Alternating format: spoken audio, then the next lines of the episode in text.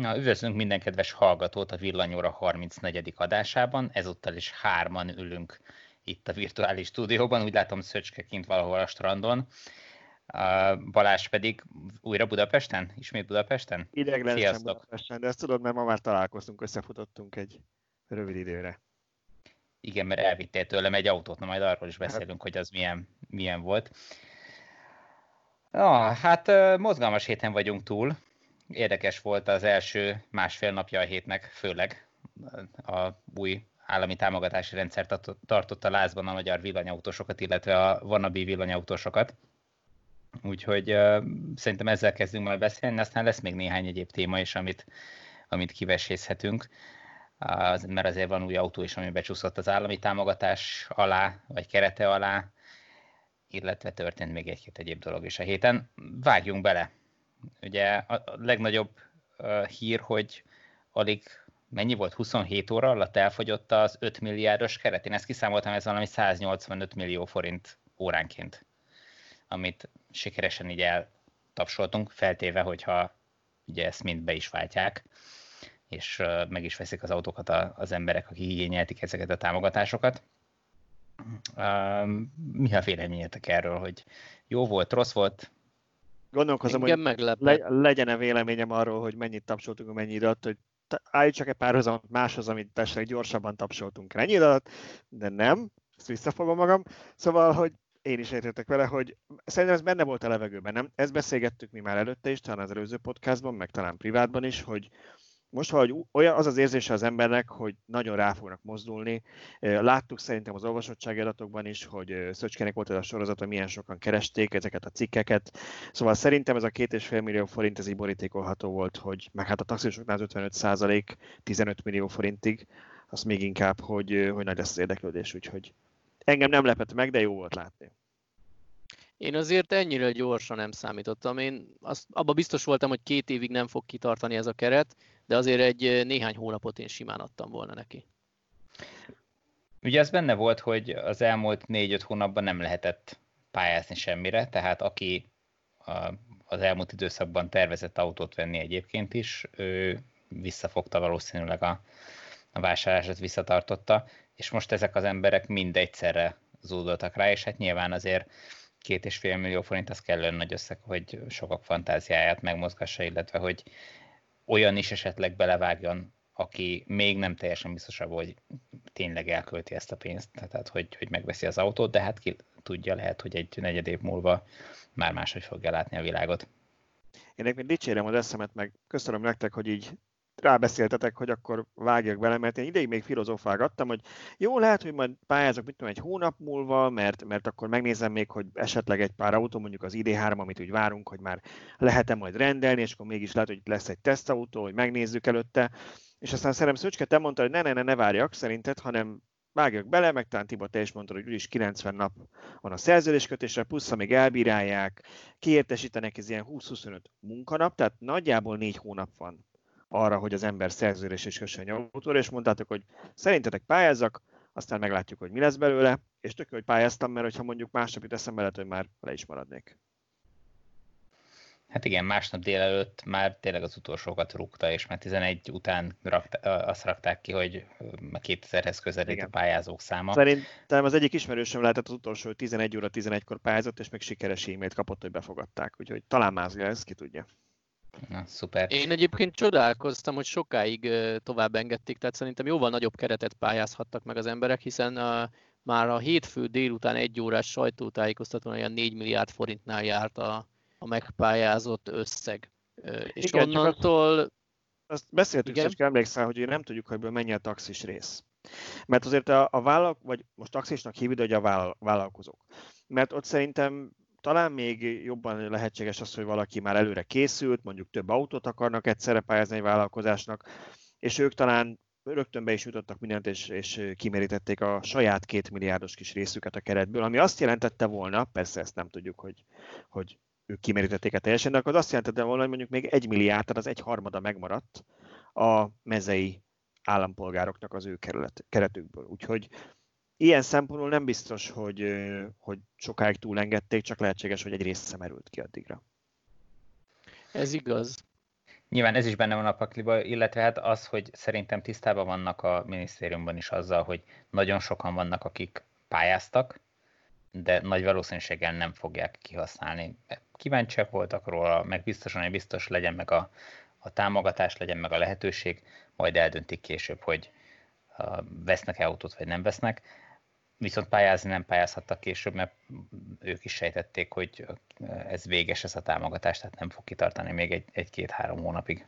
Arról tudunk valamit, Tibor, egyébként, mert én ennek abszolút nem néztem utána, mert nem volt szándékom pályázni, de nem venni autót, hogy ha valaki mégsem vesz, még lejár a kilencven nap, akkor van annak valami következménye, mondjuk ha nem jelzi előre, hogy ő nem akar, akkor legközelebb nem pályázhat, vagy bármi ilyesmi következménye van? Nem, nem tudok semmilyen szankcióról, tehát uh, én úgy tudom, hogy a minisztérium, illetve az i ef ká á pontosabban föl fogja szólítani, vagy fölhívja a figyelmét a, az illetőnek, hogy a a szerződéskötésre a határidő hamarosan lejár, tehát a kilencven nap előtt kapni fog valószínűleg a pályázó egy ilyen levelet.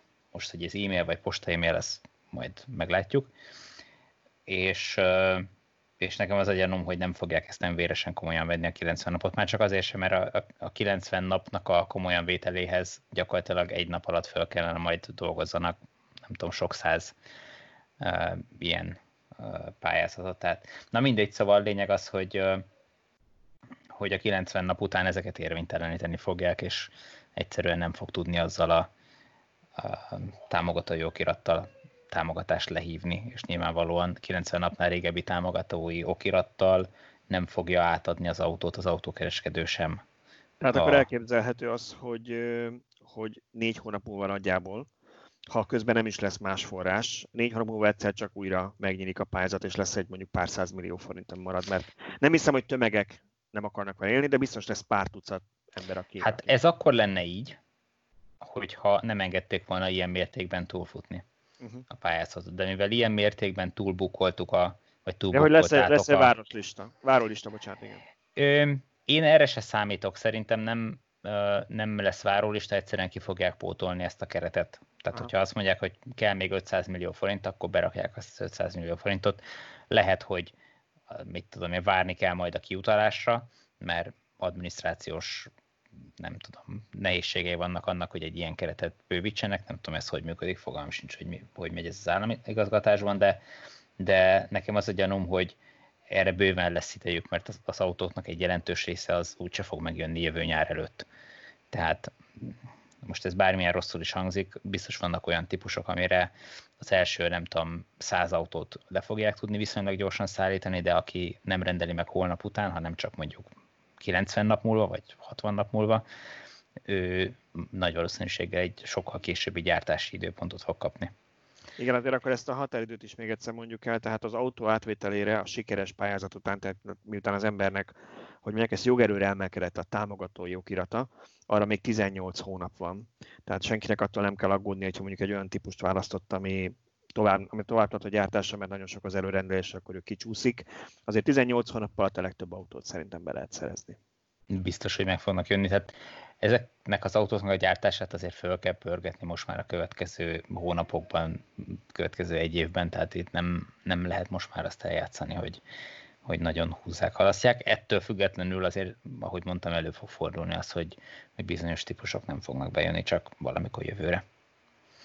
Lásd például I D három nagy valószínűséggel idén-nyáron már meg lehet rendelni, de bizonyos felszereltségi szintek, bizonyos akkumulátor méretek nagy valószínűséggel csak valamikor jövőre fognak megérkezni. Igen, ha már I D három, ugye ott valószínűsíthető, hogy csak a, nem is a First Edition, hanem majd a normál széria gyártásnak a legkisebb akus alapverziója. Az, amit mi valószínűsítünk, hogy az fog beférni a tizenegy millió alá. A német árából ítélve az így szinte filére pont tizenegy millió forint, ha magyar áfával számolsz. Lehet, hogy a Volkswagen valamit varázsol, és ahogy mondjuk a Peugeot-nál volt az aktív, meg az Allure között csináltak a kétszáznyolchoz egy külön aktív plusz felszereltséget, kitalálnak valamit, de azt nem hiszem, hogy a, akár a First Edition, akár a sokkal jobban felszerelt, nagyobb aksis verziók beférnének majd, úgyhogy annak érdemes talán várni, akinek jó lesz a háromszázharminc kilométer vé el té pé hatótávú alapfelszereltségű sima I D három. Na, mi szerintem azért sok embernek jó lehet, biztos, mert biztos. Uh, tulajdonképpen abban a kategóriában, vagy abban a szintben, ami belefér a tizenegy millió alá, ez egy teljesen versenyképes modell lehet. Tehát abszolút nem lesz ezzel gond, csak hát jó lenne nyilván látni saját szemünkkel, és meg kipróbálni, meg, meg végtapogatni, végnézegetni az autót, menni vele egy kört, mielőtt az ember belevág. Tehát egy annyira új modellről beszélünk, amit látatlanban szerintem nagyon kevesen mernek úgy megrendelni, hogy effektíve ki is fizessék. Mert az egy hát másik igen. dolog, hogy, hogy tavaly beixeltük, és befizettünk háromszázezer forintot, hogy sorba állhassunk, de azért itt már egy nagyobb elköteleződésről van szó, amikor tizenegy milliót, vagy hát nyolc egész öt milliót kell kicsengetni érte. Úgyhogy egy kört nem mentél vele, sőt, bele nem ültél, csak mondjuk számítógépen láttad egy életed során. Te, te nem, mert te láttad legalább az autókiadásokon a, a prototípust, vagy egy előszériát, de mondjuk egy, egy olvasónk, aki mondjuk csak a mi videóinkról, képeinkről, vagy az internetről tájékozódott, úgy rendeljen, úgy, úgy vegy át, hogy soha nem, nem ült bele, azért az elég nagy kérés. Igen, és igazából még az interneten se tud körülnézni, hogy, hogy nagyon részletes teszteket nézem, mert nincsenek. Tehát van persze egy-két szerencsés újság. Német meg, youtuber, igen.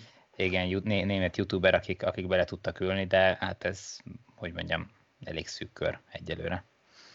Reméljük, ezért a kilencven napos rendelési határidőn belül lehet abban reménykedni, hogy a First Editionből lesz bemutató autó, vagy, vagy nem feltétlenül a First Editionből, de hogy lesz bemutató autó a magyarországi Volkswagen kereskedésekben is. Nem gondoljátok, hogy lehet ilyen?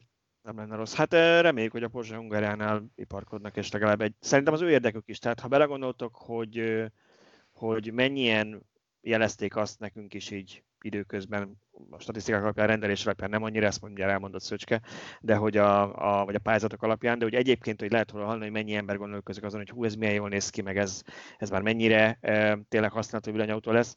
Szerintem saját magukat lövik lábon, hogyha nem próbálnak meg ügyfeleket szerezni, vagy megtartani talán azzal, hogy legalább egy tesztautót elhoznak, legyen az legalább egyet Budapestre, vagy körbeviszik az országban egy turné keretében, és pár nagyobb városban megjár, hogy bele lehessen ülni.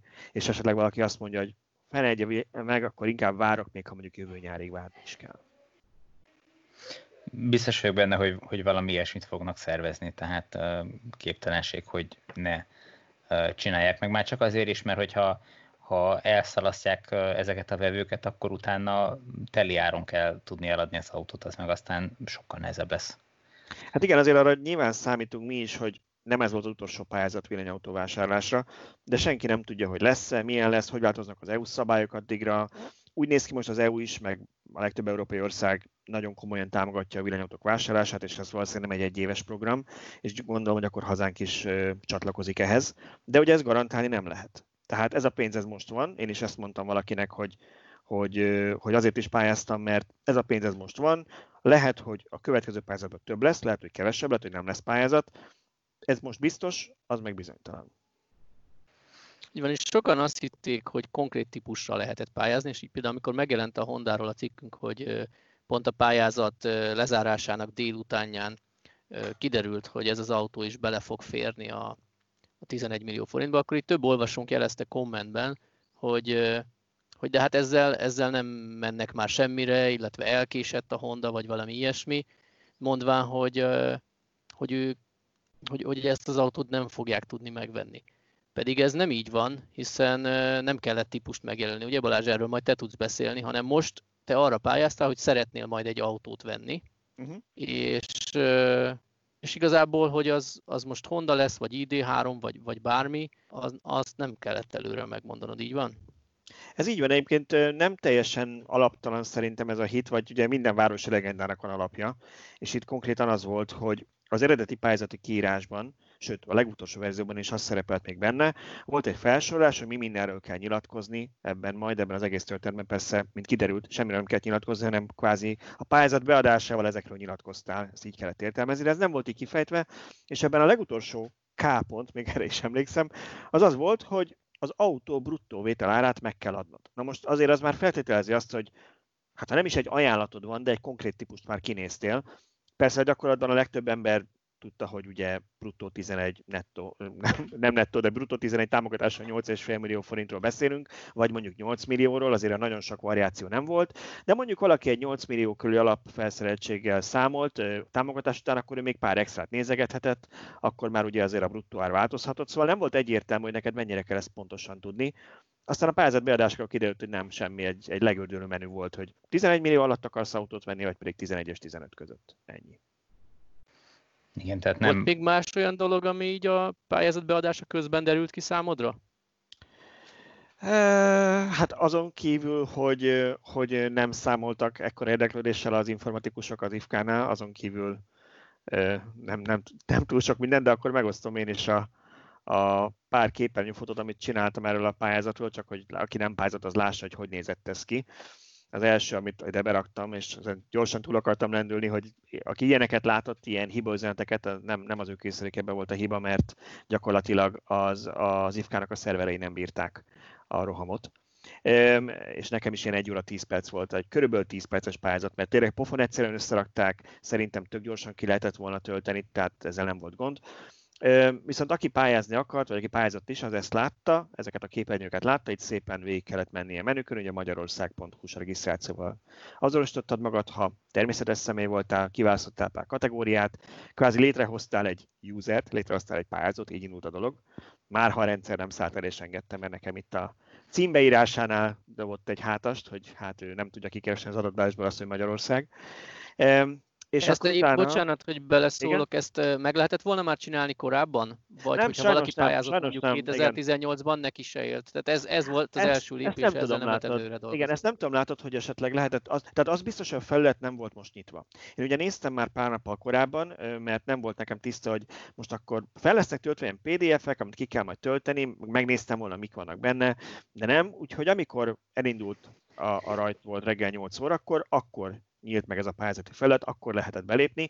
Most, ha valaki már pályázott korábban, lehet, hogy el volt mentve egy, egy felhasználó profilja, ezt én nem tudom. De gyakorlatilag nekem egy új pályázót kellett először létrehozni, és aztán lehetett pályázni. Én, nekem az a gyanúm, hogy teljesen külön rendszerek vannak fölrakva a korábbi két pályázathoz. Tehát én ugye pályáztam az első körben, meg pályáztam a második körben, és ez két teljesen külön rendszer volt, ha jól rémlik. Igen, szóval, szóval ez valószínűleg tartom én is. Egyébként a felülettel úgy nagyon nem volt gond, pár ilyen grafikai elem kicsit lehetett volna beszédesebb, ezért, mert ugye mikor lett végre föltöltve a kép, mert ugye lassú volt a rendszer, nem is volt egyetemes, hogy néha váltunk, nem most akkor újra töltsem az oldalt, mert lefagyott, vagy nem.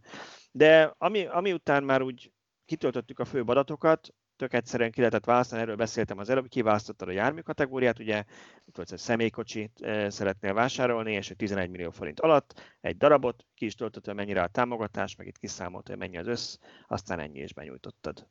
Igen, nagy valószínűséggel, hogyha nem lett volna túlterhelve a szerver, akkor ezek a bizonytalanságok, amit mondtál, hogy most a csík végigfutott, vagy nem futott végig, az nem is lett volna probléma, hiszen az valószínű normál esetben az egy néhány másodperc alatt megvan, és mire végig gondolod, hogy az most elkészült, vagy nem készült, már azt jelezni, hogy elkészült. Én is így gondolom. Úgyhogy uh, itt én későre menő vitát folytattam egy-két olvasóval a, a, valamelyik cikk alatt, hogy, hogy most mennyire volt felkészületlen az i ef ká, vagy, vagy mennyire nem.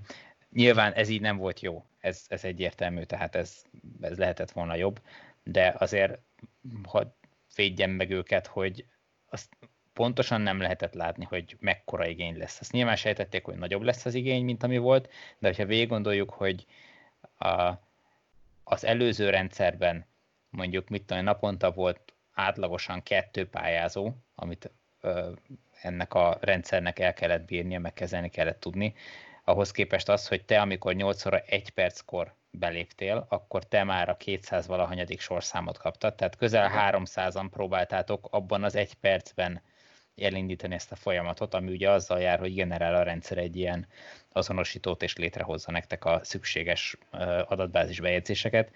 Ezt uh, egy percen belül, vagy egy fél percen belül ki tudja, hogy, hogy mi volt az a, hány másodperc volt az, amin belül ezt rendeznie kellett. Teljesen természetes, hogy egy olyan rendszer, amit alapvetően nem ekkora csúcs terhelésre terveznek, az összeomlik ez alatt, és onnantól kezdve, hogy valakinek nem jön le egy oldal, akkor ő újra fogja tölteni. Tehát ugyanazt a műveletet, amit egyébként csak egyszer kellene megcsinálni, kétszer-háromszor újra kell kezdenie, és hát ez teljesen természetes módon túlterheli a rendszert. Uh, nagyon nehéz ilyenkor ezt jól belőni, lehetett volna jobb, de ugyanennyi erővel akár ez is előfordulhatott volna, hogy az első percben tízezren próbálják. Akár. Igen, szerintem sincsen teljesen jó megoldás erre. Én azt egyébként innen köszönöm a, a fejlesztőknek, hogy volt annyi eszük, ami valószínűleg részben okozhatta a terheléses problémát is, de hogy mezőnként mentett a rendszer, tehát bármi adatmezőbe te beírtál valamit, ha elhasalt, újra beléptél, ugyanonnan tudtad folytatni, ez nagyon jó volt. Én attól rettegtem, amikor először eldobtam magát, hogy uramisten, kezdhetem újra. És ténylegesen, amikor a Magyarországot ki akartam választani a menüből például, akkor emlékszem, hogy hát ez a kávészünet kategória volt, és, és, és azért nem örültem volna, ha ugyanezt még egyszer végig kell szenvednem, de tök jó, hogy ezt mentettem mezőnként. Az más kérdés, hogy te is mondod, háromszáz embert töltik ki egyszerre, és minden mezőt egyenként ment.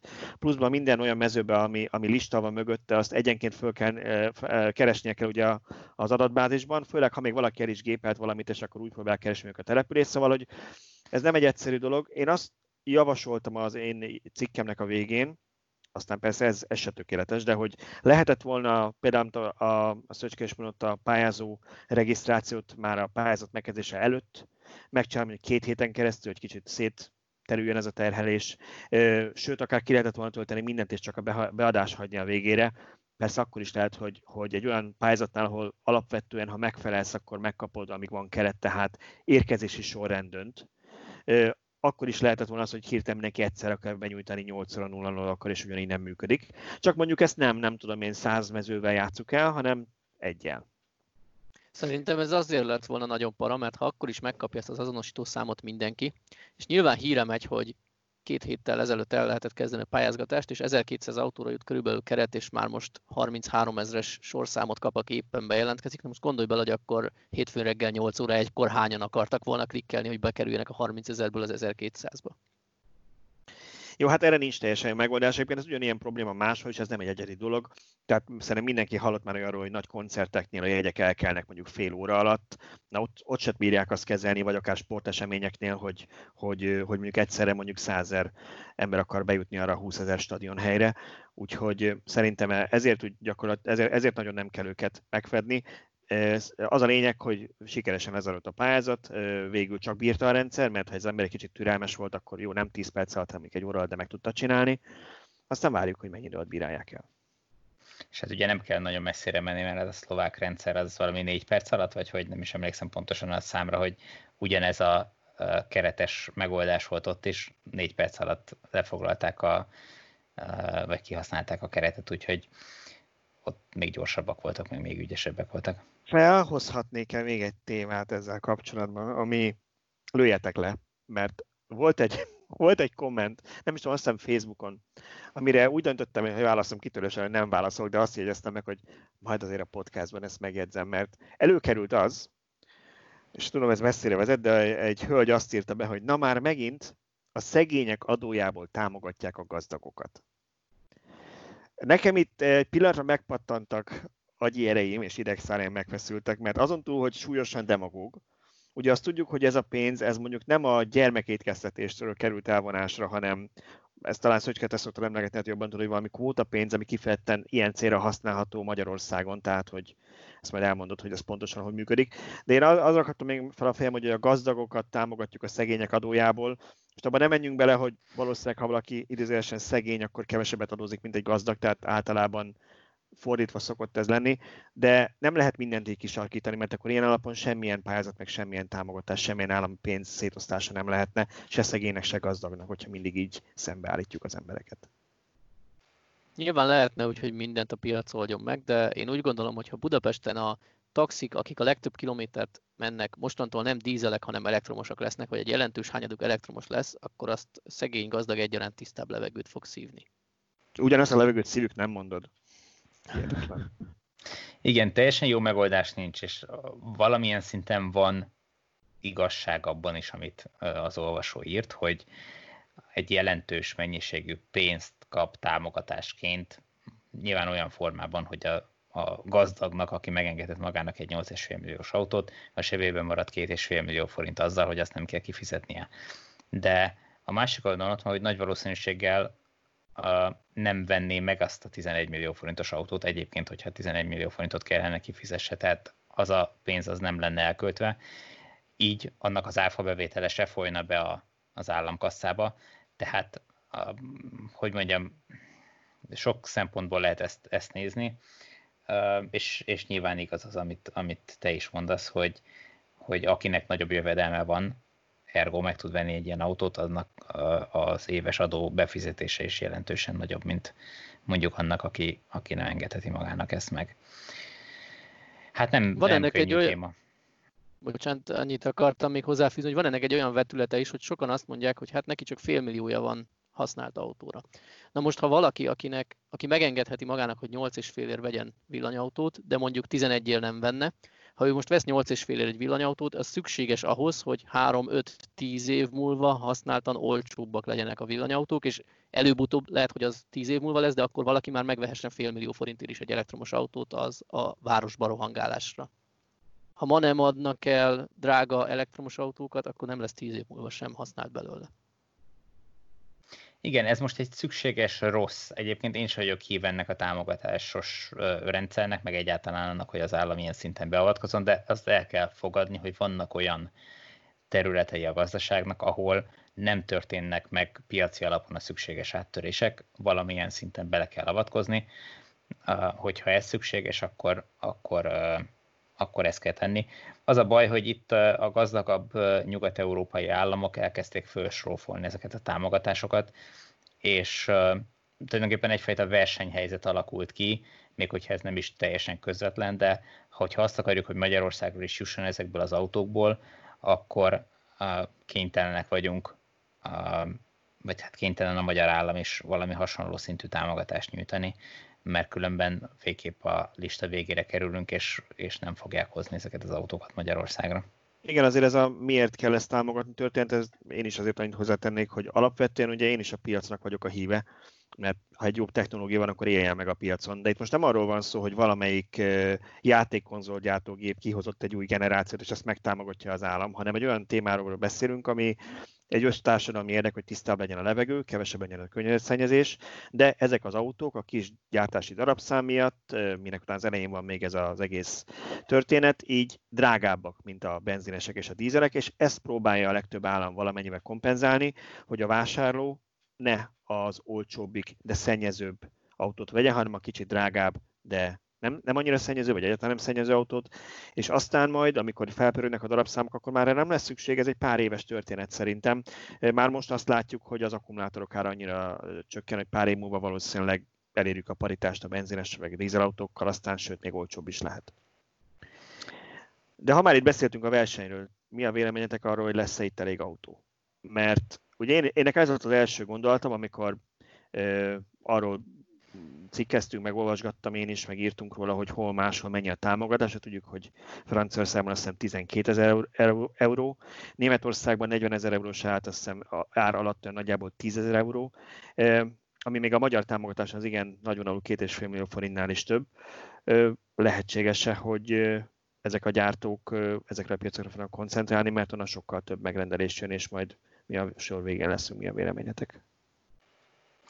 Szerintem meg lesz a szükséges mennyiség a piacon ezekből az autókból, nem hiszem, hogy, hogy hiány lesz. Az előfordulhat, hogy, hogy a legkeresettebb típusokra várni kell, de mivel kétezer-húszban már egy bizonyos szintet el kell érjenek elektromos autó eladásból ezek a gyártók, és a teljes flott, európai flotta mennyiséget, amit el kell érni, azt leosztották már országokra eredetileg is.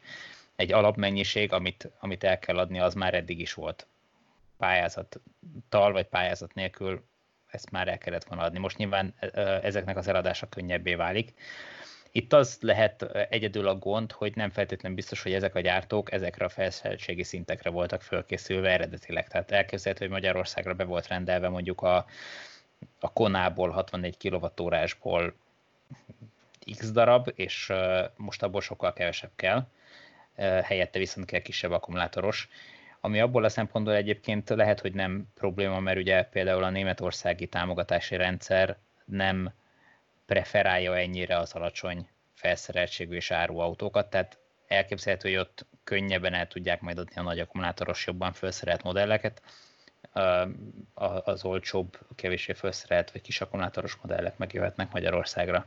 Nem tudjuk még, de bízunk benne, hogy el tudják cserélgetni ezeket a gyártási kapacitásokat. Hát abban viszont lett egy minimális rálátásunk, hogy, hogy mire van igényük a vásárlóknak. Ugyanis, ha jól emlékszem, Tibor, ez a te ötleted volt, de igazából nem is ez a lényeg, hogy induljon egy kérdőív, és kérdezzük meg a, a pályázóktól, az olvasónk, olvasóink között, a, hogy ők, ők melyik autóra, nem is csak, hogy melyik autóra pályáztak, onnan jött az egész ötlet, hogy, hogy gyűjtsük a számokat, hogy hol jár a pályázat. Akkor még azt hittük, hogy ez nem egy kétnapos, hanem egy két éves lefolyású dolog lesz, és akkor érdekes lenne mondjuk havonta közzétenni, hogy nagyságrendileg hol járunk. De ha már kiment egy ilyen kérdőív, és szerencsére az olvasóink nagyon lelkesen töltögették is, akkor felmerült, hogy, hogy tegyünk egyéb kérdéseket is fel, és, és nagyon sokan megválaszolták azt, hogy milyen autót szeretnének vásárolni. És engem bevallom, ez jobban meglepett, mint maga az a tény, hogy két óra alatt, vagy két nap alatt elfogyott a pályázati keret, hogy, hogy például a Renault Zoe az mennyire, mennyire magasan népszerű lett. Több mint negyede az autóvásárlóknak, tehát huszonhat százalék, ha jól emlékszem, volt, a, aki a Renault Zoe-t jelölte meg, hogy azt tervez venni. Nagyon az olyan engem annyira... volt. Az olyan engem annyira nem lepett meg, Szöcske, mert ha megnézted a kommenteket a pályázatos cikkeink alatt, nagyon sokan emlegették az Zoét, meg Facebookon is, hogy, hogy az mennyire jó vétel, azt kell venni, mert az éri meg a legjobban, mert ugye árához képest nagyon jó a hatótávja, nagyjából méretben kívülbelül ugyanakkora, mint a mondjuk a Corza, kétszáznyolc, stb. stb. Viszont, viszont nagyobb a hatótáv. És szerintem nagyon sokan lehetett tudni. És jól felszerelt, tényleg nagyon jól felszerelt, tehát lehetett, arra lehetett számítani, hogy nagyon sokan akarják. Ami mondjuk engem kicsit meglepett például, az melyik is volt, igen, a, a, az Ioniq, ami nem szerepelt rosszul, de én azt gondoltam, hogy az lesz gyakorlatilag a, talán a második. Aztán igen, lehet képes házon belül az én a második helyre, a második helyre a Kia Niro jött be, ez engem nem lepett meg, mert igazából nagyjából ugyanazt az akut ö, kapta egy tágasabb karosszériában. Szegény Kona, ő ugye beékelődött a kettő, kettő közé, mert, mert se nem nagy, se nem különösebben hatékony, tehát nem olyan áramvonalas, mint az Ioniq, erre gondolok itt. Tehát ő, ő ugye a kettő között ö, kevesebb szavazatot kapott, viszont az Ioniq és a Niro nagyon jól szerepelt. Viszont van még ezen a listán, gyakorlatilag, hogyha ez, ha ez egy autótípus lenne, akkor aki még nem, nem tudja, nem döntötte, hogy mit vesz, ez lenne a második helyezett, tizenhat százalék mondta azt. Úgyhogy azért még lesz, lesz sok olyan autó, ami, ami jelenleg nincs eladva, vagy nincs eldöntve, tehát van még hova a többi gyártónak, importőrnek akciózni, hogy esetleg jobban felszerelt modelleket hozzanak be tizenegy millió alá, hogy ők szerezzék meg ezt a tizenhat százaléknyi bizonytalan vásárlót. Illetve lehet, hogy közülük kerülnek majd ki azok, legnagyobb arányban, akik nem fogják lehívni ezt a pénzt, mert pályázták, de ne hagyjunk bent két és fél millió ingyen pénzt, ha lehet, de, de maga se tudja, hogy mégis mire használja fel. Kérdés persze, mert itt azért volt egy kicsit nem túl fair előnye az Zoe-nak azzal, hogy az e-Up Citigo páros nem volt, amit ugye nagyon elkapkodtak, amikor az a bizonyos ilyen mennyi, kb. ötszáz darab volt Magyarországra számva a kettőből, amikor, a, a, amikor azt ugye elvitték korábban, hogy ha az, azok az autók mondjuk most konfigurálhatók, vagy legalábbis rendelhetőek lettek volna, mert azért azt halljuk, hogy valószínűleg idén még érkezik belőlük pár darab, akkor kíváncsi vagyok, hogy az Zoe-t mennyire befolyásolta volna, bár én azt mondom, hogy hát most ne sértődjenek meg a, a, a Citigo, meg, meg i á pé hívők. Szerintem azért a Zoe az egy picit igényesebb anyaghasználatnak tűnik ahhoz képest, ami egy i á pé-ban, meg egy, meg egy, meg egy Citigóban van. Legalábbis én a régebbieket vezettem, a legújabbat nem tudom, hogy milyen. A másik, ami viszont szerintem egyáltalán nem volt meglepő, hogy nagyon kevesen indultak a tizenegy és tizenöt milliós kategóriában. Tehát a, az összes kitöltőnknek kevesebb, mint egy százaléka mondta azt, hogy ő erre a kategóriára pályázott, és hát szintén nem meglepő módon a bé em vé i három volt az egyetlen, ami, ami, amire pályáztak ebben a kategóriában. Tehát ezek szerint magánszemélyek Niróra, Konára, például nagyakus Konára, nagyakus Niróra egyáltalán nem is terveznek pályázni. Hát, illetve nyilván nem, nem kérdeztük meg, meg mi mind az összes kétezer pályázót, mert azért ennyire nem volt jó a kitöltési arány, de ahhoz elég nagy volt ez az arány, hogy már le lehessen vonni fontos, érdekes következtetéseket. És ami, hát, ami engem nagyon, még, nagyon nagy még volt inkább... A... nagyon nagy volt ott a szakadék, azért ezt, azt beszéltük, igen, hogy ez az ötszázezer forint vagy két és fél millió forint.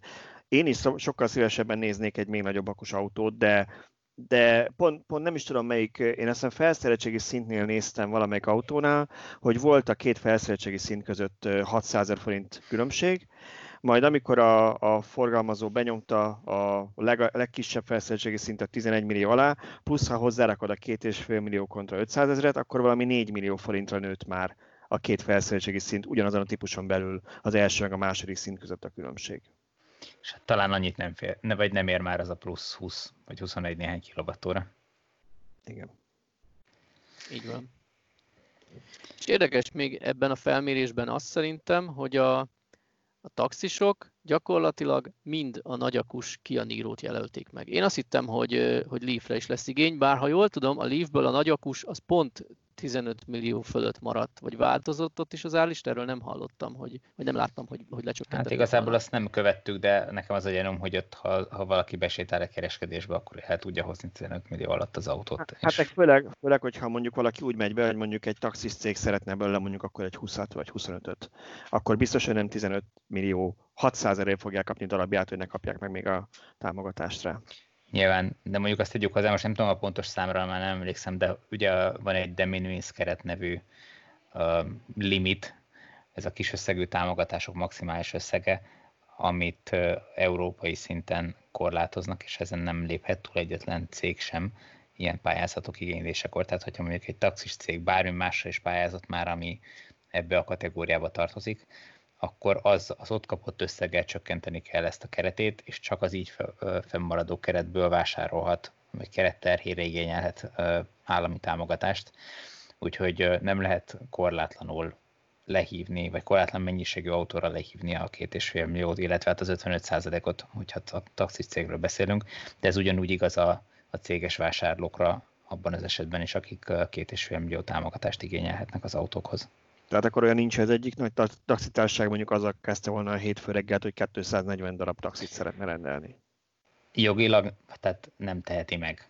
Az most, hogyha ő esetleg csak ezért létrehozott nem tudom hány céget, akkor elképzelhető, hogy össze lehet hozni. Nem tudom, ennyire nem vagyok benne a dologba, de, de ugye úgy van kitalálva ez a rendszer, hogy ne lehessen korlátlan mértékig ilyenekben támogatni a, ezeket a cégeket államilag. Tehát így van, tehát hogyha egy taxis cég kitalálta, hogy ő kétszázat rendel belőle, ezt elméletileg nem teheti meg.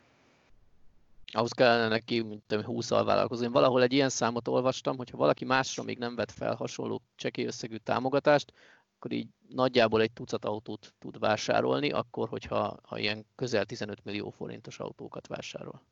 Ez benne volt a, a gyakori kérdések között nálunk is az oldalon, akkor ott kiszámoltam, hogyha...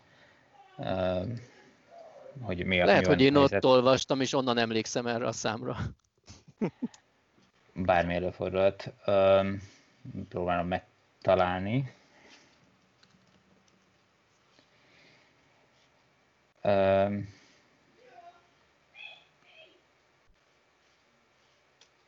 Igen, tehát hogyha sima cégnél maximum huszonnyolc jármű fér bele, taxiknál meg én tizenkettőt számoltam. Így, hogyha. De nyilván ez, mivel Európa, euróban van megadva, függ az árfolyamtól, meg nem tudom, tehát nem olyan egyszerű. Egyébként én, amikor pályáztam a legelőször, vagy a legelső pályázatnál ebbe, akkor nekem ez volt a legnagyobb problémám, hogy ott be kellett írni, hogy mekkora keretem van még ebből a de minimis keretből, amit nem használtam föl. És ugye megnéztem a jogszabályt, amire hivatkozik a, a kitöltési útnoton, nem tudom ilyet egyébként, ja, te magánszemélyként pályáztál, tehát itt nálad nem volt, de hogy, nem volt hogy, hogy én ott vakartam a fejem, hogy most akkor mit írjak be, mert most napi árfolyamon számoljam át, vagy akkor milyen összeget, és akkor végül is felhívtam a, a akkor még az em o vé volt a, a pályázat kezelője, és felhívtam őket, és, és mondták, hogy nem kell ezt annyira véresen komolyan venni, mit tudom, ezresekre kerekítve, tehát egy ezer forintra kerekít, hogyha beírom, akkor az teljesen jó, de hogyha változik az árfolyam, addig a mögük elbírálják, ebben nem fognak belekötni, tehát ez... Gondolom, ilyen em en bé aznapi középárfolyam, amit, amit látsz, és akkor az egy... Igen, de, de most ma kitöltöm, akkor két hét múlva elbírálják, persze. Akkor nem, nem stimmel, hogy azt hogy, hogy fog menni, de hogy ez, ez nem ilyen forint fillére menő dolog, nagyságrendélekkel stimmeljen, aztán nyilván az én esetemben úgy is látszott, soha semmire nem pályáztam még korábban, bármilyen összeget beírok, akkor is beleférek. Csak uh-huh. nem akartam azt, hogy most ezen hasonljon el a pályázatom, hogy, hogy ott ők más számra gondoltak, vagy máshogy számolták volna ki. Na mindegy, ez most egy abszolút mellékszál, de hogy, hogy ez meggátolja, ez a szabály meggátolja azt, hogy egy cég kimerítse a keret nagy részét. Úgyhogy az teljesen fals információ, amit sokan terjesztenek, hogy mert biztos, hogy valamelyik taxis cég most lecseréli a teljes flottát, és kimeríti, és elviszi mindenki elől az autókat. Úgyhogy... Na, és megvan már, hogy mi lesz az autó? Nekem, hogy mi lesz az autó? Hát ez továbbra is egy jó kérdés. Bocsánat, bocsánat, még annyi, hogy, hogy ugye befér most már a Honda E is. Befért a Honda E is, igen. igen. Játszik? Nem. Nem játszik. Egyébként megmondom őszintén, hogy nem, tehát nem, nem esélytelenül indult, mert kívülről nagyon jó pofa. Tényleg a, a Wall-E című Pixar, azt hiszem Pixar mesére emlékezteti kicsit a, a formája, meg így a, a stílusa. Meg, a, a, tudod, mi lesz a legviccesebb, hogy mindenki azt mondja, hogy hát, mert a hatótájban, vagy a csomagtartó kicsi. Nekem a legnagyobb idősen gondom a Honda E-vel az a belső műszerfal, ami alapvetően tök jó ez a... Ez a, a szeretnénk Hondát tesztelni? Mennyire egyek őszinte? Szóval nagyon jó őszinte, nekem nagyon tetszett az autó, jó, és szerintem vesz... azt hiszem Szöcskének is tetszett, amikor láttam. Igen, igen, igen. Nekem, én azt mondtam rá, nem is tudom, ezt valahol kommenteltem is még nyilvánosban, hogy ez nekem igazi kis szerelem autó. Nem fér bele a jelenlegi családi állapotomba, vagy életszakaszomba, hogy ilyenem legyen, de... De nek...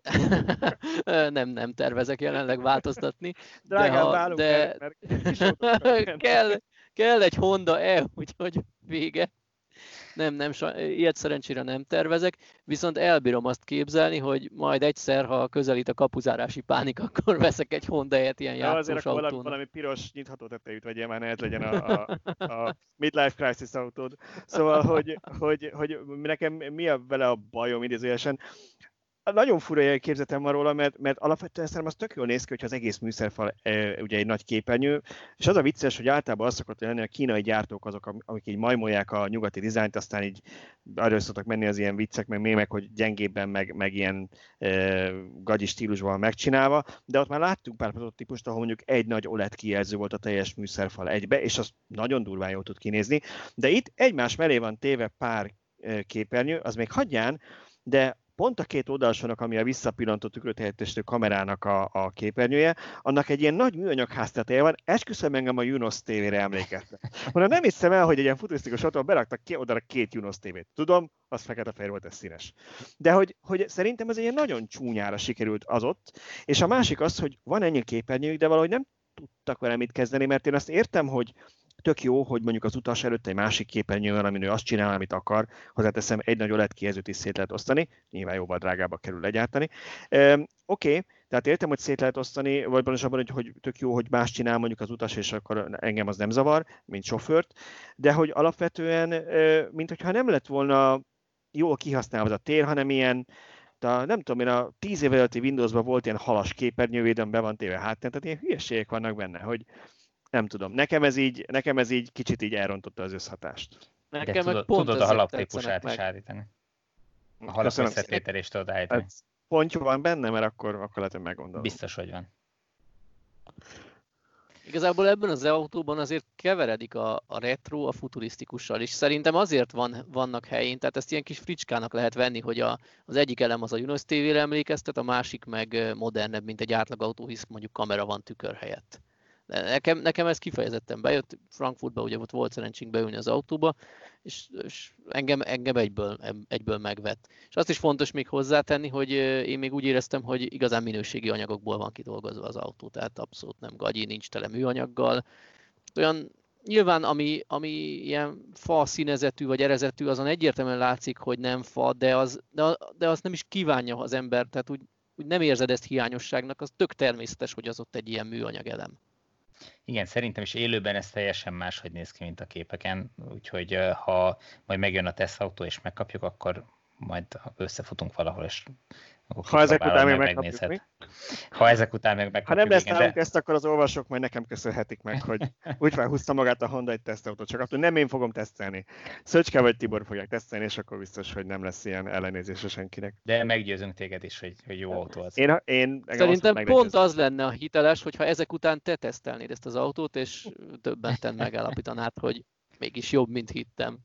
Sokkal jobb a kép a Junos té vének, mint volt húsz évvel ezelőtt. Ugye mennyit fejlődött a technika. Egyébként abszolút meg, megértem, hogy ha valaki így elsőre bereszeret, mert így amikor bemutatták, és így mondom kívülről szerintem is iszonyat jól néz ki ez a kocsi. És hála Istennek voltak ilyen, ilyen, ilyen hangok, hogy hát a prototípushoz képest a szériának az arányai picit változtak, és nem annyira, szerintem még ugyanúgy ilyen dögös kis autó lett belőle. Igen, nem, nem sikerült elrontsák, tehát vannak rajta minimális változtatások a, a prototípushoz képest, de, de nem, nem annyira sok, hogy az, az elrontsa az összképet, úgyhogy szerintem is abszolút jól sikerült. Na, de visszatérve, hogy akkor, ha nem Honda E, akkor mi lesz?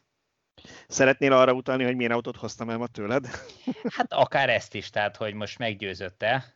Győzött-e, nem tudom, ugye csak hogy, hogy tudják a hallgatóink, hogy ugye most egy Peugeot kétezer-nyolc jár nálunk, E kétezer-nyolc jár nálunk, ezt teljesen, amit gyakorlatilag eloroztam Tibortól, mert amióta megtudtam, hogy kapunk belőle, azóta rendszerességgel az zaklatás határait súrolva írogattam neki, hogy mikor kapjuk meg, és ugye majd megkaphatom, hogy kipróbáljam. Ami nagyon fura, mert hogy én, ha egy, nem azt mondom, hogy soha nem vettem volna Peugeot, de, de hogy az egy olyan autó volt, amit én valahogy nem ezzel asszociáltam, és nekem nem volt sose egy a listámon. Vezettem sokáig sokszor, mert egy volt főnökömnek volt az a kocsia, de nekem ilyen kicsit ilyen öreguras volt így a belseje, meg, meg, meg úgy nem, nem tűnt annyira jónak, vagy legalábbis nem kellem tetszett annyira. Most ehhez képest a, a kétezer-nyolc, meg a kétszáznyolc szerintem piszok jól néznek ki kívül is, meg belül is. Belül még először képeken úgy barátkoztam vele, de élőben nagyon jól néz ki, nagyon jónak tűnnek az anyagok is. Ugye itt igazából egy kérdőjel van nálam, mert hogy úgy kilóra megvett az autó, bár ma még csak azért elég rövid ideig vezettem, holnap lesz egy hosszabb utam vele. De hogy ugye a hatótáv lesz a kérdés, hogy azt tudjuk, hogy nyilván többet fog fogyasztani, mint az E kétszáznyolc, amit Tibor már tesztelt, mert hát egy nagyobb, a, nagyobb kaszni van ugyanazon a hajtásláncon, ez teljesen logikus, csak a kérdés az, hogy mennyi lesz a bünti. Mert a, a gyári adatok szerint olyan hat százalék a különbség, ami hát még úgy bevállalható, tehát az még úgy szerintem még úgy oké, okay, ez a vé el té pé szerint azt hiszem háromszáztíz kilométer, én mondjuk autópályán kétszáz plusz mondjuk, ez még szerintem a saját használatomat feltételezve oké, okay. De a kérdés az, hogy ez tartható lesz a valóságban, úgyhogy kíváncsi vagyok, holnap egy nagyon nagy túrára készülök vele. Én meg akkor azt elspoilerezem, hogy én már ezt elvittem hatótávtesztre ezt az autót. Írtál egy horror, igen, leestem a székről. És, és megírtam nektek, hogy uh, milyen számok jöttek ki. Hát be kell valljam én is, tehát hogy nagyon-nagyon uh, meglepődtem, hogy, hogy mennyire rosszul fogyasztott. És akkor erre meg uh, ma mentem be a városba, hát mentem nagyjából egy ötven kilométert, mielőtt odaadtam neked az autót. Bocsánat, negyvennégyet, kicsit túl, megnéztem, igen. túl uh, satszoltam, negyvennégy kilométert, és mennyi volt? tizenhárom kilowattóra per tizennégy, tizennégy volt talán, tizennégy, na mindegy, szóval... Én meg utána elhoztam ugye az autót, hát mindenki tudja, hogy ma ilyen monszunszerű özönvizes idő, ez pénteken, nem, mi van, csütörtökön, csütörtökön veszünk, azt tudom milyen nap van, csütörtökön veszünk fel, monszunszerű idő volt, szakadó esőben jöttem haza, volt benne egy pici autópályába vezető szakasz így nyolcvannal, volt benne Hungária körút hetvenen lehetett haladni, tényleg így toltam neki, én eléggé úgy sportosan vezetek, tehát úgy mondjuk lámpánál, hogy azért elindulgattam vele kipróbálgatni, és tizenhat egész egy és fogyasztást sikerült csinálnom, ez még csak egy ilyen húsz kilométer volt, tehát ez nem mérvadó, na de ez sem ilyen húsz fölötti érték volt. És igen, azt tegyük hozzá, hogy a tesztautónkon nagyon nagy tizennyolcszoros kerekek vannak. És egy viszonylag sportos gumi.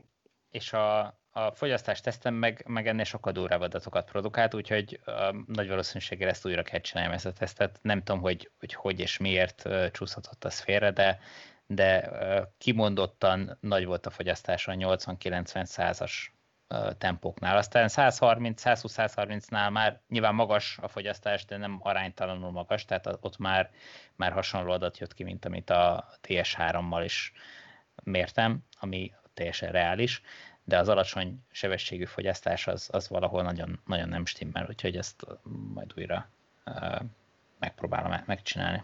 hogyha lesz még rá lehetőség, mert mostanában nagyon nehéz olyan éjszakai időpontot kifogni, amikor nem szolg az eső. Tegnap éjszaka elmentem volna egy újabb, újabb körre, de itt nálunk végzolgott, úgyhogy úgy meg nem sok értelme lett volna. Igen, én ugye, aki nem voltam es u vé barát, most mondtam azt Tibornak, amikor az autót, ö, ö, amikor fölvettél az autóba pontosabban, mert találkoztunk útközben, hogy azt hiszem most először öröknek, hogy es u vé-ben ülök, mert hogy ilyen öt centi magas víz hullámzott a parkolóban, ahol találkoztunk. Én szó szerint, amikor odaléptem az ajtóhoz, bokáig elmerültem a vízben. Igen, tényleg, tényleg brutális eső esett ma. Um, még annyit elárulnék így, ha már az es u vé szóba jött, hogy mellé raktam a vagy mellé parkoltam a Nissan Leafnek ezzel az autóval. Ugye a magassága az a specifikációk szerint talán milliméterre azonos a két autónak, tehát szinte azonos. A szélességben egy nagyon-nagyon picit szélesebb a Leaf, de nem jelentős, tehát nagyságrendileg ugyanarról a szélességről beszélünk. Belül talán lehet, hogy egy kicsit tágasabbnak hat, aztán, hogy ez most érzéki...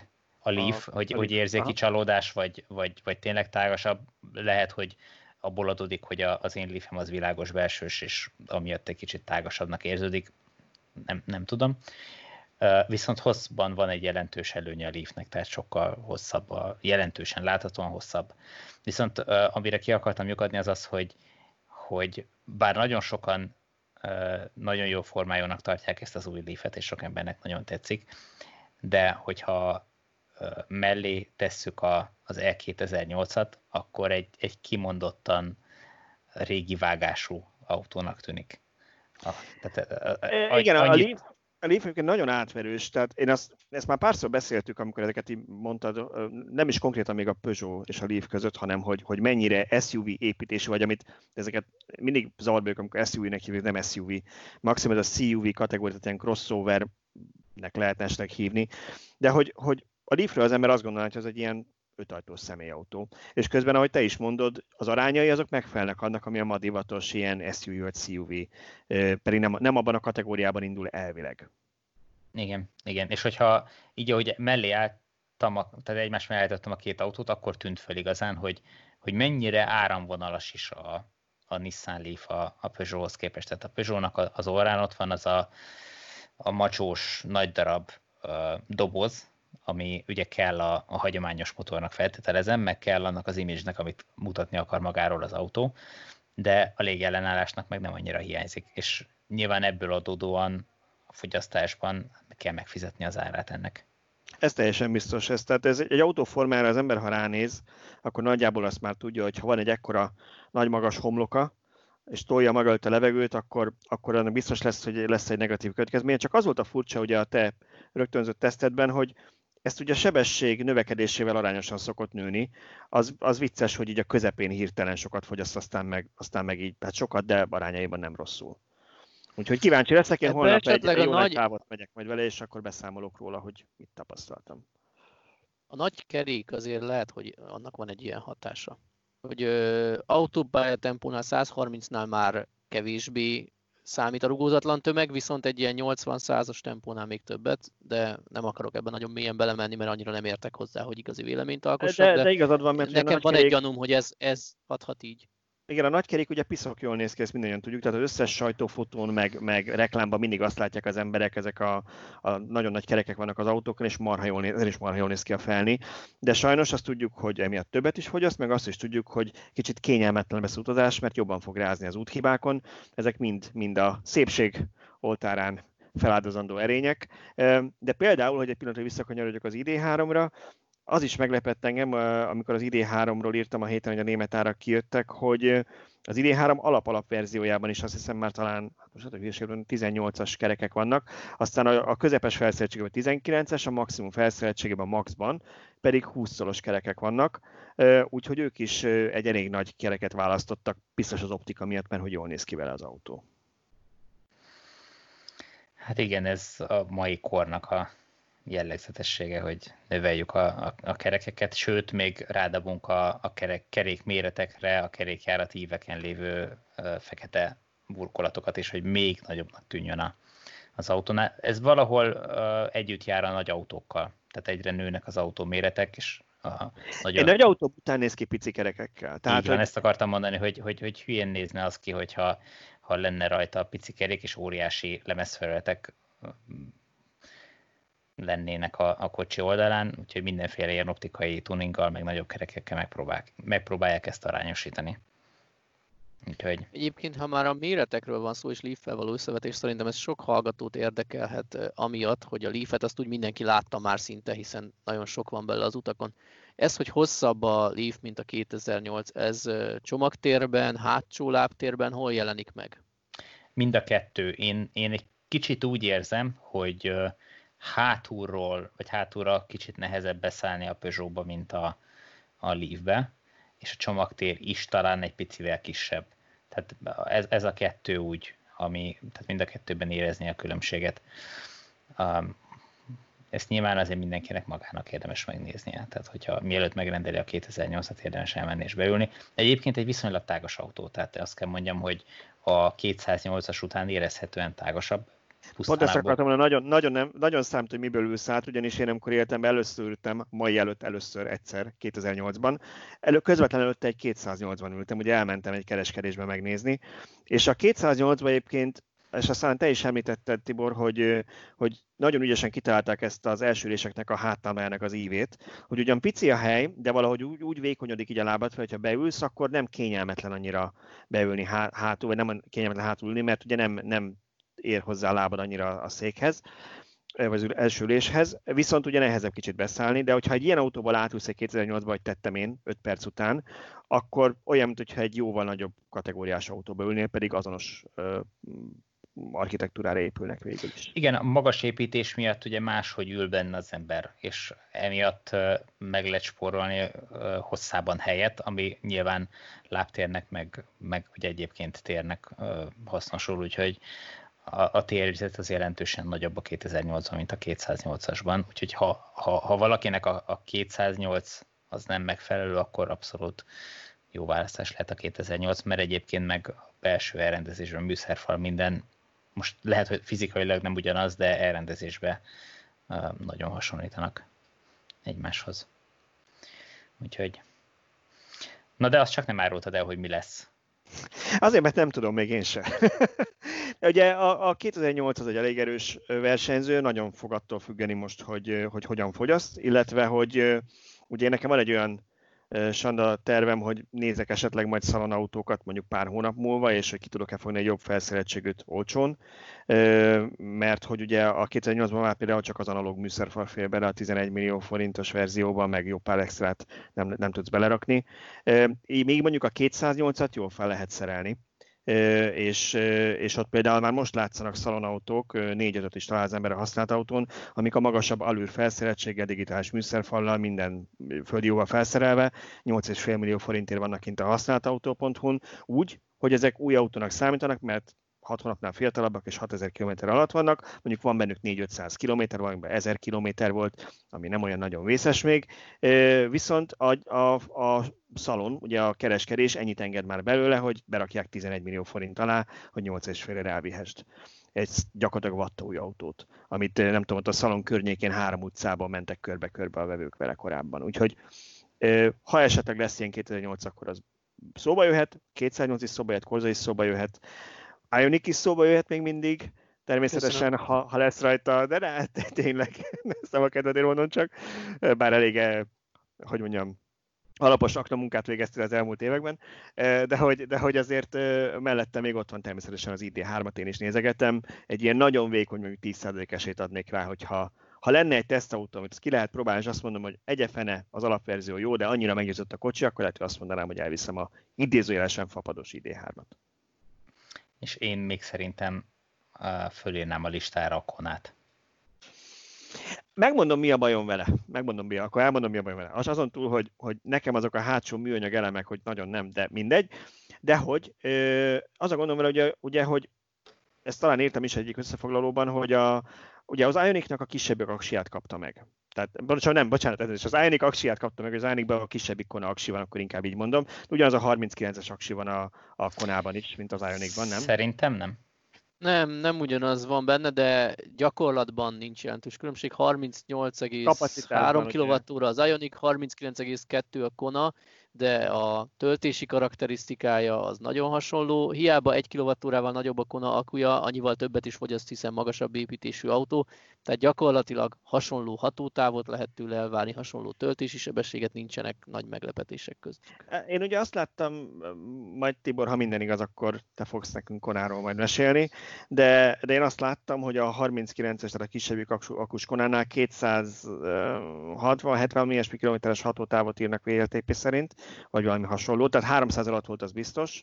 Ugye az, az Ioniq meg háromszáztízet hivatalosan, ne tudjuk, hogy annál is jobbat tud menni. Szóval ott szerintem már el kell dönteni, hogy megére valakinek az es u vé forma annyit, hogy beesik ö, autópályán, lehetséges, hogy kétszáz kilométer alá is a hatótáv. Valóságban. Ja, tehát összefoglalva, ha te Hyundai-t vennél, akkor már inkább Ioniqot. Így van, igen.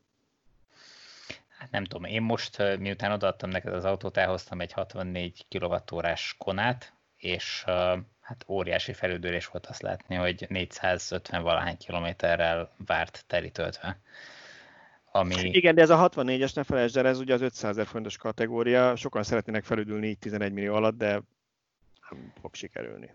Igen, de hogyha ha azt nézed, hogy annak a kétharmadát adják uh, ide a negyven vagy hát harminckilenc kilovattórás akkumulátorral, jó, picit kevesebb, mint kétharmadát, akkor az még mindig háromszáz fölötti, háromszáz kilométer fölötti hatótáv, amit ő, ő kiír teljesen föltöltött akkumulátornál, ami szerintem nem olyan rossz, mert a, a Kona azért nagyjából ezt, ha nem is teljesen, de, de, de viszonylag jól tartja is. Tehát én egy ilyen kétszázhatvan-kétszázhetven kilométert azért simán elhiszek a Konának ilyen száztízes tempónál is. A jó, hát majd most ezt így csak fejből mondom, meg kellene nézni a számokat, de... Ki fogod próbálni, de... és akkor megnézed. Igen. Igen. Igen. Szerintem nagyságrendbeli különbség nincs. Hatótávban a harminckilences Kona és a negyvenhét nettó kilovattórás kétezer-nyolc között. Tehát lehet, hogy egy kicsit messzebbre jut a kétezer-nyolc, és biztos, hogy gyorsabban tölt, de, de hatalmas különbség szerintem nincs a valós hatótávjukban. Ja. Egy eső vagy egy szembeszél többet számít, mint a két autó közti különbség. Na igen, ez, ez valóban így van. Így van. Na, ö, eltelt az egy óránk, úgyhogy ö, szerintem a többi témát, amit felírtunk, azt majd a következő héten megbeszéljük. Megifutottunk belőle, Balást elengedjük, mert neki még van a nagymamájánál egy jelenése, hát szerelésre. Semmi probléma, persze. Éjszaka dekopír fűrézni szoktam, mert az... az ütvefúrót vigyetek, azt a szomszédok szokták szeretni. Mert tudom, tudom, tudom, családi ház. Családi ház miatt valaki ezt, hogy szörnyeteg vagyok, családi ház, és a, a szomszédok tényleg nagyon messze vannak, úgyhogy nem probléma. Igen.